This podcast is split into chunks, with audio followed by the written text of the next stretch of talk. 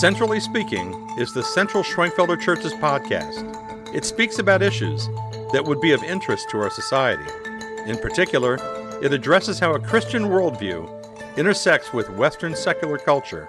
In the spirit of the church's founder, we take the perspective of the middle way, which is in agreement with the historic Christian church.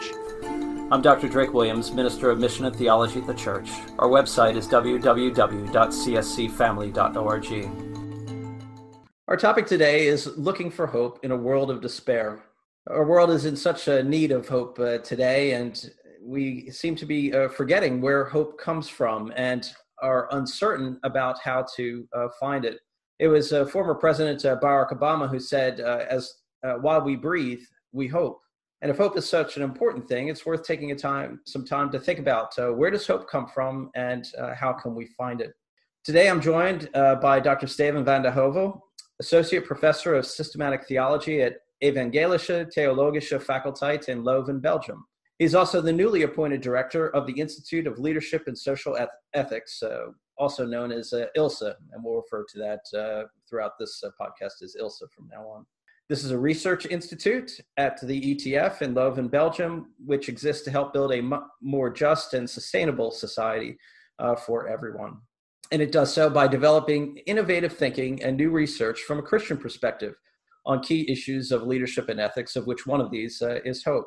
And it's also multidisciplinary, uh, collaborating with philosophy, economics, psychology, sociology, and dialogues with uh, academics, uh, but also uh, comes to uh, concrete practices. Steven, we're very glad that you can join, uh, join us today. Welcome to the show. Thank you very much, Drake. It's good to be on the show today. We're talking about this word hope, and you've spent a long time uh, investigating this, and scholars also at ILSE have been studying this word. Um, how long have you been studying the word hope? Well, the word and concept of hope, we've been studying it since 2016. So the research is in its fifth year now. And I'm glad that you mentioned the interdisciplinary nature of our research institute, ILSE, because we do work as theologians together with economists, uh, also at other institutes, for example, at the Erasmus University in Rotterdam, the Netherlands, and also recently with psychologists, such as Professor Anthony Scioli was based in Boston in the US. And really, this interdisciplinary research is crucial for the study of such a elusive, multifaceted concept of hope. What led you to study hope? Why did you seize on the, uh, this idea? Well, actually, we were asked, we were invited to become part of a research consortium about this very concept. I already mentioned the economist at the Erasmus University in the Rotterdam in the Netherlands. Together with them, we were teamed up. We were asked by a, a, a philanthropic institution called the Goldschmeding Foundation to team up and to study this concept together, economists and theologians uh, coming together to give the world more insights on hope. So, yeah, that's how it started. And about how many people have been working on this word uh, hope over these last uh, four or five years? Well, within our group of researchers, it's so I think it's about eight people, but of course, uh, this is just one small uh, hub of research in in in a world that that does a lot more of research is in other places as well. How about starting with a, a definition of hope uh, for the average person? How would you define it for the person walking on the street? Yeah, in its core, hope is really simply a desire with a probability. So it's something that you want, but you're not exactly sure if you will get it. And that probability can either be very high or very low. It can be between zero and one, so to say. So it's something we want, but we are not sure if it will come to pass or not. Can be likely, unlikely, or anything in between. So there's a sense of improbability with it. Um, is it helpful to uh, think of hope uh, in various uh, uh with various gravity? Uh, like, I hope that uh, my wife has created a, a, nice meal for me tonight, or I hope that there's not much traffic out on the road. Versus, I, I hope my mother makes it through surgery uh, today. Is is it helpful to think of hope in that way, or, or would you still use the same uh, uh, definition? you can use the same definition, but the, indeed, as you say, the gravity is very different. So it is a helpful distinction to make between mundane hopes and big hopes. Uh, and essentially, they have the same structure, but they are very different in a in the sense that their relations to our the relation to our existential concern is very different. When you hope that your mother makes it through surgery, you are dealing with something that touches at the very core of your being. Whereas, you know, your desire for a, for a nice meal is of a, of a rather a more mundane kind, indeed. But the structure of hope is actually uh, similar in the sense that it entails a desire for something about which you don't have certainty. And that certainty level might be between, as you say, zero to one or uh, zero to 100%. Uh, you know, we have some uh, far flung hopes. Uh, uh, some are probably listening to this podcast today, probably support a, a, sports team that doesn't have a chance in the world uh, to win, let's say, the Champions League, or if you're in Europe, or if you're here, the World Series. but we still hope but if, if there's any probability that one cannot attain it, then there is a sense of of a need for hope, right? Indeed, yes. Uh, when it comes to sports, it's never say never. but uh, yes, it's it, it's uh, more seriously though. Uh, someone who is trying to resuscitate a person, uh, there may be a very slim chance of that happening, but he or she nevertheless continues doing that out of passionate desire for that to happen, and a very slim chance. Whereas, you know, if I plan to step on my bicycle and visit a friend living nearby, it's very unlikely that there will be obstacles hindering that that particular goal. But it, it could happen. Uh, something could happen. That's the bandwidth with which we're dealing with. Rather extreme. Yeah, the bandwidth could be rather extreme uh, uh, with this, but it seems as if uh, as we've as you've uh, developed this project further and investigated further, that there seem to be a, a number tapping into this from non-Christian as well as Christian perspectives. You've had uh, uh, the Goldschmeding Foundation uh, uh, get behind this work. I wonder if you could say just a word about uh, the Goldschmeding Foundation for People, Work, and the Economy and, and how they've partnered with ILSE in this scholarship. Yes, indeed, I can. Yes. the Goldschmeding Foundation, indeed, for People, Work, and the Economy, these are the foci of the foundation, has been active since 2015 and uh, they uh, seek to essentially create new thinking about this issue people, work, and the economy, new ways in which we think about work, about economic life. And very important in that is a focus on sustainability, on human flourishing in the broad sense of the word, not just gross domestic product going up in a country, but, but full deployment of the human person. And um, and we have been, as I mentioned earlier, we've been invited by them to participate in this research project on hope. We were very happy to do that. And we also have another project with them on relational anthropology. And so um, we are very happy to partner with them in the various themes that they want to investigate and they, they see as pertinent for um, yeah, a better ordering of society and economy. I find it interesting as uh, you've done some of your research on hope that it has a, a variety of different dimensions to it. Uh, and some of uh, what you've uh, come up with a, a, hope barometer cognitive, emotional, virtuous, social, institutional, economic, uh, spiritual. That's a, a, multi a number of different uh, subjects all tapping into this this one word um, why don't we explore maybe one or two of those, uh, if you don't mind? Uh, maybe you could talk about how your research has um, surfaced a, an economic level with uh, or an economic uh, input into hope. Um, can you say something about that further? Yes, absolutely. Uh, in economics, hope is often seen as consumer confidence. It is uh, it is a way of measuring, you know, if people have enough trust in the good economic fortune and their willingness to invest, you know, either by buying consumer goods or by investing in you know, businesses and ventures. Uh, that is one way of looking at it. There's also other ways of looking at the connection between hope and economics. Uh, particularly in development economics, a lot of excitement, exciting research has been done, especially when it comes to the really the poorest of the poor. People who don't have food security, so they don't know if they'll eat tonight. And among these people, the hope horizon is very short. It's just limited to that next meal. You know, they live from meal to meal, completely focused on the here and now, and lo- losing the ability to sort of plan ahead. And then everything beyond that next meal is essentially a luxury. And a big problem for development economics was always well, how do we break out of what's called the poverty trap? You know, where, where if you give input, if you give people money, if they give them food, they'll consume the food, they'll spend the money on the next meal. But over the long term, their fortunes don't really improve. And that's because they can't, because their hope horizon has of necessity been too limited. It's it's no uh, no fault of theirs. It's just how the situation has forced them into. And a new approach has been launched in development economics that that that tried a new and different intervention, and that showed that things can actually change.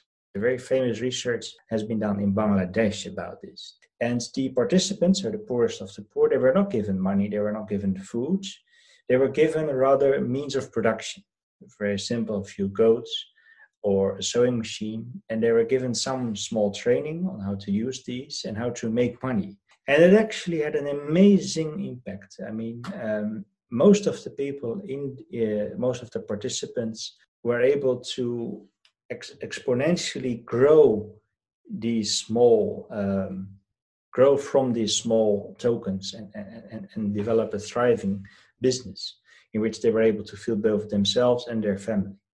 And this is uh, this is very important because that shows that uh, when you can stimulate hope and uh, and you give people a, a, sort of a basic security and which allows them to hope beyond their next meal, great things can happen. And that has really opens the eyes, certainly of development economists, to the importance of hope. And it allows economics to look at, at hope as motivating beyond just consumer trust and having much more uh, to say about the economic life. That's very interesting. I, I, almost wonder as we as we think about that uh, whether a Western uh, uh viewpoint on hope uh, needs needs to be discussed differently than uh, one who is li- living from hand to mouth. Would you agree with that, um, uh, yes, I would. In the literature, we distinguish between various sorts of hope. So many people in the third, in what we now call the third world, they have survival hopes, and and and and those are very pertinent to them for very understandable reasons. We have, in a sense, the luxury to have other hopes as well. For example, the hope for meaning, hope for mastery. Yeah, it, it's like a, a pyramid, right? So if your first survival needs are not met, you cannot proceed beyond that. And in the West, we typically can. Uh, and that gives discourse a very different tone in the West. Definitely. You talked about a hope for of mastery and a hope of, of meaning. Uh, could you explain a little bit more about that? When so we, we just talked about uh, hope as, as, a, as a survival hope. Is just uh, indeed what you said the hand to mouth uh, hope. The hope that you'll have food in your hands to feed your mouth. Uh, when you look at hope from a mastery perspective it's for example the hope that drives you to apply for an education and then to move to the basis of that. So that you get into a profession and that you're able to move beyond just survival and truly make it as we say in a particular profession and develop stable and future for yourself and your family. Uh, meaning hope, that's something we all do. That's essentially the hope that what we do is not just beneficial for our survival, not even just for our mastery, but has a meaning beyond that for our community, for God, if we are religious. We looked at, uh, I had to say a few things about economic perspective on hope. How about a psychological one? Is that so also part of your hope barometer, as you call it uh, at the um, at, ILSE.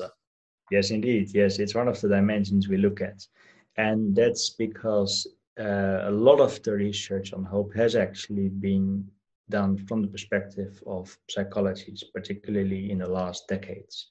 It used to be the field of philosophy and theologians. These were the people that looked at hope. But in recent decades, there's been a tremendous upsurge in the psychological research of hope And particularly, it's the tradition of positive psychology, cognitive psychology.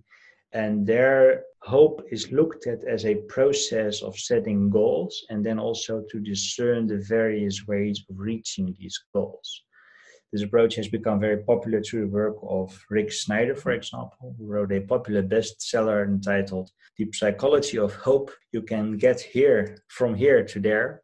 And this is an important uh, way of approaching hope, but at the same time, and that's why it's only one of the dimensions in our hope barometer, it is quite limited uh, because it looks at hope essentially as a form of resilience, which it is, but hope is also more than that. But at the same time, we, we absolutely recognize the importance of the research on hope done by psychology. Uh, and we seek to incorporate that indeed in our measuring instrument of hope, the hope barometer.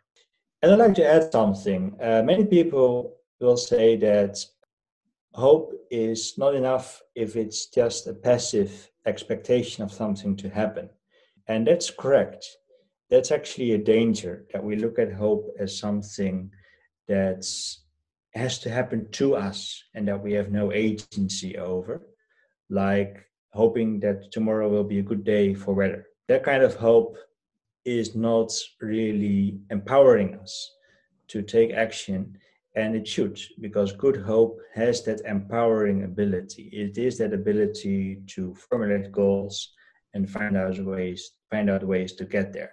But at the same time, hope realizes that uh, you can't always influence everything and there's an element in which you have to trust others you have to trust god and there's a certain givenness to life that's inescapable and hope is really the art of discerning what you can do when and where yeah, but it seems as if it's a almost an entirely different uh, uh, approach to the word um, wouldn't you agree from a psychological uh, viewpoint rather than an economic one? Well, no, not necessarily. Uh, I mean, um, in, there's a certain overlap. Uh, both the economists and the psychologists of hope see hope as a desire, uh, as something to be uh, attained, and something that has an effect on our current actions. So, in that sense, uh, there's um, there's shared ground but the disciplinary uh, approach is yes that's true uh, we won't have time on this uh, podcast to talk about uh, all the other uh, dimensions, uh, but I'm curious, why did you choose these seven dimensions for your look at hope? Um, just for the listening audience, cognitive, meaning something mental, emotional, virtuous, social, institutional, economic, and spiritual. Why did you select those seven? Well, that's where the research up until now is. I mean, uh, we, we, we investigated what's been done on hope and we discerned these dimensions that were all researched by others already, these dimensions of hope. And we felt that this way was the best way to summarize current research done on hope. That's not to say that there's not an eighth dimension, although, of course, being Christian, it's very nice that uh, the number seven that we can keep that uh, with it. Uh, it's quite possible that over time we will uh, discern an eighth or a ninth or a tenth dimension to hope. But currently, uh, we best summarize the research done on hope by means of these seven dimensions. What would you say to somebody who uh, might, might think you're making hope too complex? How about just expectation or desire for something? Uh, isn't that enough? Yeah, yeah, at its core, hope simply denotes a desire, eh? a, a, positive expectation for something to happen. And in most cases, that's all there is to it. Eh? I just mentioned the example of me jumping on the bike to either visit a friend or perhaps go to the store to buy some fruit, you know, and, and, and you can analyze it to death, but at the end of the day, there's not much to it, right? Uh, however, when it comes to deeper life-orienting hopes, there is there is more to it. Uh, while I cycle to the shop to buy my fruit, I may also reflect on my deepest life goal. Uh, you know, which might be to live a life in which I make a positive impact on the life of other human beings. Uh, and and so this life goal is, is much more complicated and has various components. Uh, and truly um, requires the various disciplines for me to truly investigate that. Because at our core, we are hoping beings. The French philosopher Gabriel Marcel wrote a book entitled Homo Viator, which means the hoping person, hoping being. And his core claim is really also already expressed in that title. We are essentially hoping beings. We hope. That's what we do. We're always, always future directed. We're always anticipating something. That's essential to the human person. And when you when you go to such a depth at analyzing it, you, you know you can still say that you know it's the elements of expectation and desire are present, but it's become you know we have we, we, we, we have we have left the realm of the mundane here. In your research uh that you're conducting now, are you seeing a rise in uh, people looking for hope, uh, particularly with coronavirus uh, pandemic and then uh, problems with um, uh, racism uh, around the world? Are you seeing an increase in people's desires for hope? Yes, absolutely.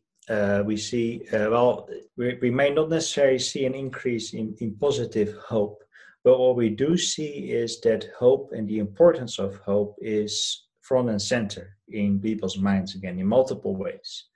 And that is because hope is also a crisis emotion it is in the context of loss, really, of something or someone that you experience the urgency of hope. Uh, in the unreflective day to day living, we take many things for granted that this crisis actually took away. I, I, mentioned traveling to the shop to get some fruit, but that's quite a different endeavor nowadays than it used to be because I need to be mindful of how I grab stuff. People are wearing masks. The money exchange is preferably through cards only, no longer cash. You know, uh, this is a way where you suddenly realize a hope that used to be unreflective and mundane. Uh, you know, it is something that that now takes a little more. Um, yeah, you're more aware of the fact. You know that all the steps you got to take to reach that goal but also more socially. I people have lost their jobs. We have to socially distance even from our loved ones. People are ill with coronavirus in hospital. So, in smaller and larger ways, people experience crisis. And in this crisis, hope plays a very important role. Unfortunately, and we should say this because it's up until now it's been about the positiveness of hope, and hope is a positive emotion. But there's also despair. And that's also part of the title of this podcast. And people experience despair as well as they experience hope. And the difference, really, that's perhaps something to talk about a bit between hope and despair. And that's really rather simple. When you hope, you have a positive expectation of the future. Whereas when you despair, you also have an expectation of the future, but it's negative. You fear the thing that you think is going to come your way. So someone with despair doesn't see it as probable that you know you will get your job back or you will leave the hospital. He or she expects bad things without wanting them. And that's the negative side of, of hope, side of despair. That's also, unfortunately, front and center in the lives of many people. Yeah, and uh, here in the church, we, we uh, and the community, we're, we're seeing uh, more of this sense of despair. Um, maybe you might comment on that as uh, one living over in, uh, uh, in Belgium and Netherlands. Are you seeing a rise of despair? Well, I think that our situations are a bit different. We have a different system where people will get fired. There, there's more social security essentially for them. Uh, and so, uh, without knowing all the ins and outs of the situation in the US, I get the feeling that it's uh, it's rather more urgent if you lose your job over there than you do over here. That may be a difference. However, uh, it doesn't do away with the fact that we all live through this crisis. And if you lose your job, whether there's a safety net or not, it's still a crisis. It's still a very deep existential problem that you're going through. And uh, the economy is slowing down. That's the case in the US, that's the case in the Netherlands and in Belgium, that's the case everywhere. And there's, uh, you know, there's also, in a very real sense, a limit to how long this social security um, net can hold on. I mean, it's not an automatism that it's there. Someone has to fund it one way or another. So yeah, it's there may be gradations, there may be nuanced differences, but we're all, in, in that sense, the whole world is one right now. We're all going through this Russia, China, the US, Europe, Africa, Latin America. We're all, we're all facing this crisis. Uh, the Christian church has a definition of hope. Um, this truth revolves around the resurrection of the body and the life everlasting. Many in the church uh, each week uh, recite the words of the Apostles' Creed I'm wondering how uh, your study of hope uh, might intersect with the Christian hope, which is the expectation uh, that that Christians have. Yes. Well, on the face of it, the Christian hope is just like any other hope, you would say. It, it, it denotes a positive expectation of the future. It's very meaningful, this vision that we hear about in church, that we read in the Bible, because it promises essentially justice. Were you to sum up the leading concern, uh, you know, the um, the movement that you see in the eschatological texts in the Bible, it's all essentially about God doing justice to the oppressed of his people, but essentially all people who are oppressed. It's about justice and love. And what the Christian church has responded differently to this expectation. With some, it leads, quite honestly, to kind of passive resignation, the hope that someday all will be well. With others, it leads more to activism, but especially in liberal churches, there's not much beyond that activism. That that's just it, and and there's no real expectation anymore of something that has to come from the other side as well. I think the beauty and the power, but also the complexity of the Christian message is in between in having this expectation of God's just and love loving future and trusting that it's there but it also ought to stir us on to spur us on in the present to work penultimately for that we, we, we can never realize that on ourselves absolutely not but we can and we should somehow prepare the way for that. That's our mission. That's that's the attention that we're living in uh, in this uh, stage, you could say, of the kingdom of God. Yeah, being there at not yet. You know, the, it sounds just from your comments. I'm listening into uh, this triad that uh, Paul brings up in First Corinthians: uh, faith, hope, and love, being uh, all three intertwined, one with the other. This sense of expectation that's wanted, but also uh, a sense of uh, security that uh, the Christian hope gives for those with faith. Well, Yes, that's a very important triad because that shows that it's not neutral what we hope for. When you start out with the very general de- definition that we started with, you know, hope as a positive expectation, that essentially says nothing about what kind of expectation. It could be a very immoral expectation or a false expectation.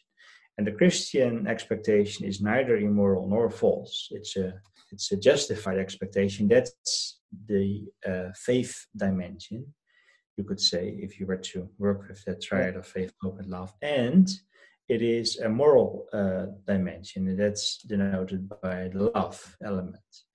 And so, and and and this is so it's the quality of the expectation that truly makes the Christian perspective on hope unique uh, we have a very radical hope for love and justice to reign eternally and to make the world right. And that is uh, a very empowering message. And it has proven itself to be a very empowering message. We stand on the shoulders of many Christian heroes who did great things in the service of this expectation. Any uh, one that you'd partic- like to uh, mention at the end of this uh, interview at all, uh? Well, you have given me an open door to talk about my my personal theological hero, Dietrich Bonhoeffer. Okay. Uh, the German theologian and uh, pastor who became part of the resistance in Nazi Germany and um, who, who not only helped smuggle out Jews but also took part actively in the resistance against the Nazi regime and who was called for that and hanged towards the end of the war. He is someone who I also take from this concept that I mentioned of the penultimate. That's something that he worked on in his ethic, which he wrote during that dark and difficult time. He was keenly aware of the fact that we could not ourselves uh, establish the kingdom of God. But at the same time, he did not want to give in to the resignation that he saw all around him. He wanted us to be prophetic witnesses to this coming future of God's justice and love. And I think that in the way he lived and gave testimony to that vision, I think it's a very inspiring example. No, it's a very good example. Thank you for sharing. I understand you have a uh, ebook that's coming out. It'll be a free ebook. Uh, can you uh, share a little bit uh, about that and how uh, our listeners might be able to take advantage of, of, uh, of this publication?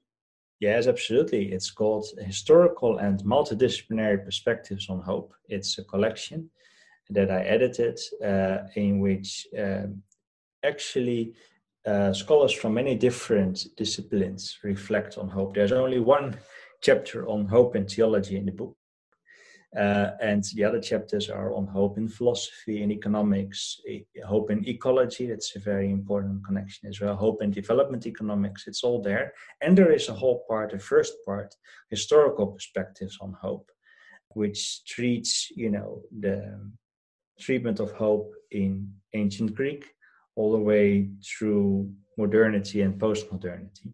And that's uh, an open access publication, so it's freely downloadable.